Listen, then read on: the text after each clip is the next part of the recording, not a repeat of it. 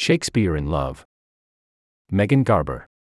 Earlier this year, Google introduced a chat application powered by artificial intelligence, an experimental competitor to ChatGPT and a tool that it hoped, per its marketing copy, would be a home for your creativity, productivity, and curiosity.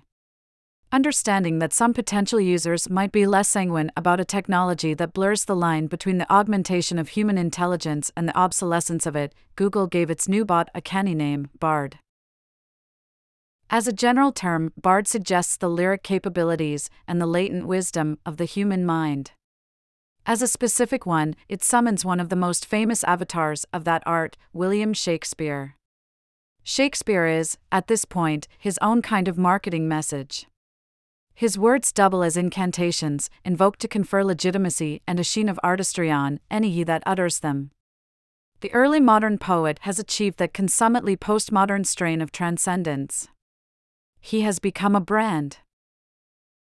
Enjoy a year of unlimited access to The Atlantic, including every story on our site and app, subscriber newsletters, and more. Become a subscriber. https colon slash slash accounts.theatlantic.com slash products slash question mark source equal sign loss dash inventory and referral equal sign loss dash inventory. Google's release of Bard, as it happens, coincides with the 25th anniversary of the film that considered the origins of the great poet's elevation. Shakespeare in Love, a whimsical imagining of the events that led to the writing of Romeo and Juliet, is remembered, today, as much for the stories that played out on its periphery as for the one it put on the screen, those controversial Oscar wins. Those plot twisty reshufflings of writers, directors, lead actors. The involvement of Harvey Weinstein. But the tabloid addled memories, apt as they are for a film about creativity's vagaries, also undersell its insights. Shakespeare in Love, the comedy from the late 1990s that takes place in the late 16th century, managed to anticipate some of our era's deepest anxieties. And it serves as a reminder that one of the questions new technologies have wrought, what will artificial intelligence do to the human version, is, while unprecedented, not strictly new. The human brain versus the computerized one has always been a false distinction.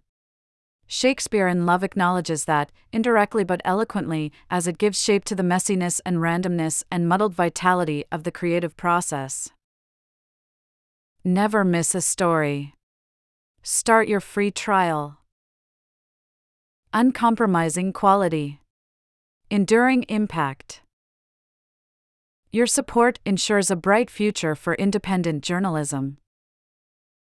Get started. https colon slash slash accounts.theatlantic.com slash products slash free dash trial slash question mark source equals sign gate underscore below underscore fold. Already have an account? Sign in. https colon slash slash accounts.theatlantic.com slash login.